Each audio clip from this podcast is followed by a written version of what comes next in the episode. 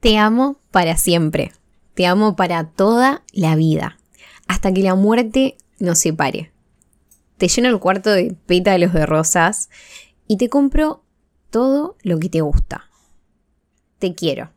Y porque te quiero tanto, trato de complacer hasta el más mínimo capricho. Y te vuelves mi mundo. Y yo el tuyo. Bueno, ahora cayendo en la realidad y poniendo los pies sobre la tierra, les pregunto con sinceridad. Todo este gasto exagerado y esta máscara de los primeros meses, todo este arduo trabajo de embellecer todo mi ser para que te quedes, sí, para que te quedes para siempre. ¿Es amor? Intenté definir a el amor un montón de veces. Incluso anteriormente grabé un podcast hablando de él.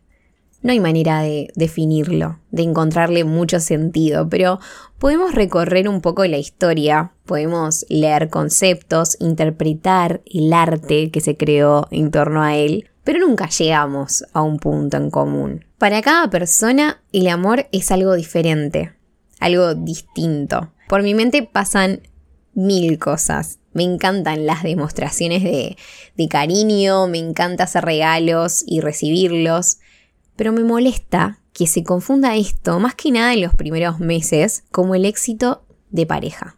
Veo muchas publicaciones de gente que presume un montón todo este tipo de cosas, y no es que quiera hacer hate de su romanticismo ni que esté en contra, más bien me parece un aspecto que pasa muy a segundo plano. Porque todo bien si te regalan tus chocolates preferidos, si te preparan el cuarto con globos de corazones y toda la bola, pero amiga, ¿te escucha? ¿Te presta atención? ¿Te hace sentir segura?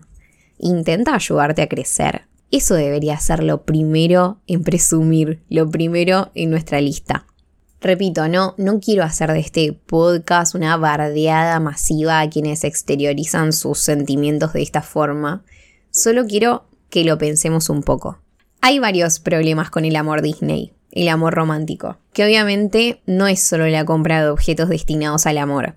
Pero esto último genera una gran adicción que solo va en crecida.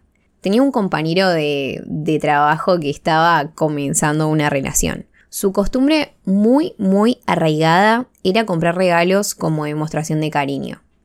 Primero fue un perfume, después un reloj, luego un celular, ropa, salidas caras, pero mi compañero se olvidaba demasiado de la comunicación del conocerse. Pasaba muy poco tiempo ocupándose realmente de construir algo sólido en el vínculo. Y adivinen, sí, esa relación fracasó. No es posible garantizar el éxito solo de formas externas, menos que menos atados a las ideas tan avejentadas que tenemos sobre el amor. Caminamos de la mano con el amor romántico y no lo queremos soltar. Aún así seamos los más deconstruidos del universo siempre, siempre hay una pizca. ¿Y cómo no? Si crecimos con esto. No hace falta entrar en detalles ni ejemplos, todos saben a lo que me refiero. Muchas ideas cerradas giran en torno a la idealización del amor. Entre ellas, el mito de la pareja que todo lo puede, que me completa, que tiene todo lo que necesito. La creencia de que hay una sola manera válida de amar y que si te mueves tan solo un poco de esa línea, ya no querés, ya no se puede. ¿Cuántos jueces del amor rondan? ¿Cuántos de ellos son nuestros amigos, nuestros cercanos? Incluso hasta nosotros mismos juzgamos en muchas ocasiones a los demás. Tantas formas de vincularse y todos pensamos que nuestra receta es la mejor, la más correcta y acertada y así debe ser la enemistad que tenemos con el conflicto, que es una de nuestras principales fuentes de aprendizaje. El no estar de acuerdo, porque estando siempre como uno, nos olvidamos que somos dos y qué peligroso olvidarse de uno. Todas estas falsas creencias de cuales hemos sido todos alimentados hacen que tengamos muy mal ubicados los focos.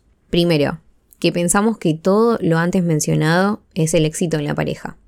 Regalos, cortesía, el hacerse uno, y que por el contrario el conflicto lo que no se parece a la forma impuesta de amar está mal y es un fracaso. Le tememos tanto al fracaso, al rechazo, y lamentablemente esta fórmula de amor solo lleva a eso. ¿Cómo es posible encontrar a alguien que sea buen amigo, buen amante, confidente, gracioso, que cocine bien y a que dure para siempre.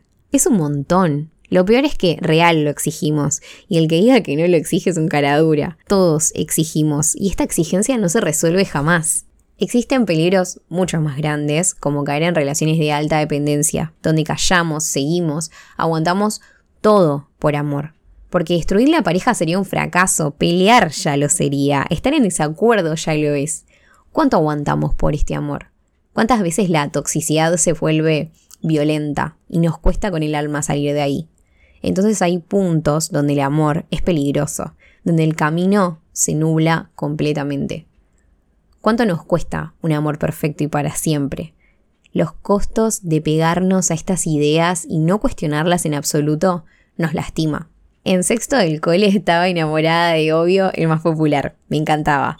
Al mismo tiempo mi cabeza de niña estaba siendo alimentada por varios programas de televisión. Floricienta, Casi Ángeles, algunas pelis de Disney. La idea de que tenía que ser la que más llamara la atención para poder así captarla de él la que debía mostrar debilidad e inocencia para que me puedan proteger, hizo que cometa varias estupideces. Desde caídas absurdas adelante del pibe para ver si me ayudaba a levantarme y así enamorarlo cuando crucemos miradas, eh, ser la mejor bailarina de coreografías escolares, tener el pelo más divino, el delantal eh, más canchero. Muchas ridiculeces. Hoy, hoy me parecen ridiculeces y me río pero en lo profundo de esas ideas hay cosas súper turbias. ¿Cómo que alguien me tiene que salvar? ¿Cómo que me tengo que mostrar débil? ¿Cómo que tengo que competir para ganar entre mis compañeras? Vamos creciendo con estas ideas en la cabeza amores distorsionados, parejas de la realidad como tíos o padres rotas, porque no funcionan sanamente, amores crueles, amores de trueque en el que siempre el precio de nuestras cosas son más baratas. A todos nos gusta enamorarnos, genera en nuestra mente cosas ilógicas. Estamos felices, predispuestos y todo es magia. Nos volvemos unos tontitos tortolos ciegos, pero hay que entender que ese enamoramiento dura un rato y ya. Aferrarse a la idea de que dura para siempre nos lastima, porque es engañoso. Incluso si lo pensamos, sabemos que nosotros para enamorar al otro nunca somos 100% transparentes. Queremos mostrar nuestras mejores versiones, lo más lindo que tenemos. Incluso hasta a veces inventamos que nos gustan las mismas cosas para ilusionar al otro, de que hay cosas en común. Hay mil ejemplos de esto, solo piénsenlo un poco. Una vez que empezamos de a poco a pisar tierra, es cuando el vínculo empieza a construir confianza, respeto. Entonces sí creo que puede haber un amor para siempre, entre comillas, o una relación que pueda ser duradera, porque creo en que podemos construir cosas re lindas entre dos si le damos lugar a conocernos, a reconstruirnos, mutar, acompañar. Obvio que estas ideas no vienen de la nada y obvio que tienen que ver con el rol femenino tiene mucho que ver con el control que se quiso tener sobre la mujer y lo normalizado que siempre fue ser la que entregáramos todo y lo dejáramos todo por el príncipe azul y al final feliz. Larga historia de dominación e información y data para otro podcast. Hoy por suerte tenemos opciones. Sí, seguimos bombardeados por el amor y qué más da. Pero también tenemos información y cada vez más sobre relaciones y vínculos sanos. Para finalizar este episodio, hay ideas y reflexiones que les quiero compartir. Elegir relacionarse con personas que nos ven como iguales, como pares y no como premios obtenidos es una de las primeras cosas que yo al menos me propuse cambiar. Es increíble como hasta la percepción que tenés de vos mismo muta. Aún así el vínculo no funcione, todo se da de una manera diferente. Es como una transición más que un corte. También cuando veo una ruptura pensarla como un éxito y no como un fracaso. Si las relaciones no funcionan, quizás esas personas necesitan soledad para encontrarse. Y eso nunca va a ser perder. Solemos pensar qué lástima que se separaron, uy no, qué mal. Y tirar para el lado el consuelo, cuando por ahí la persona siente liberación. Cambiar de a poco nuestras creencias genera también cambios alrededor. Y por último, no caer en la idea de que las relaciones abiertas o no monogámicas son solución a la idea romántica del amor. Prometo ampliar sobre este tema algún día en algún episodio, pero me molesta mucho que se ponga ese tipo de relaciones como una solución al amor romántico. Los tipos de relaciones no modifican nuestras creencias, ya sea que elija diferentes modelos de relación.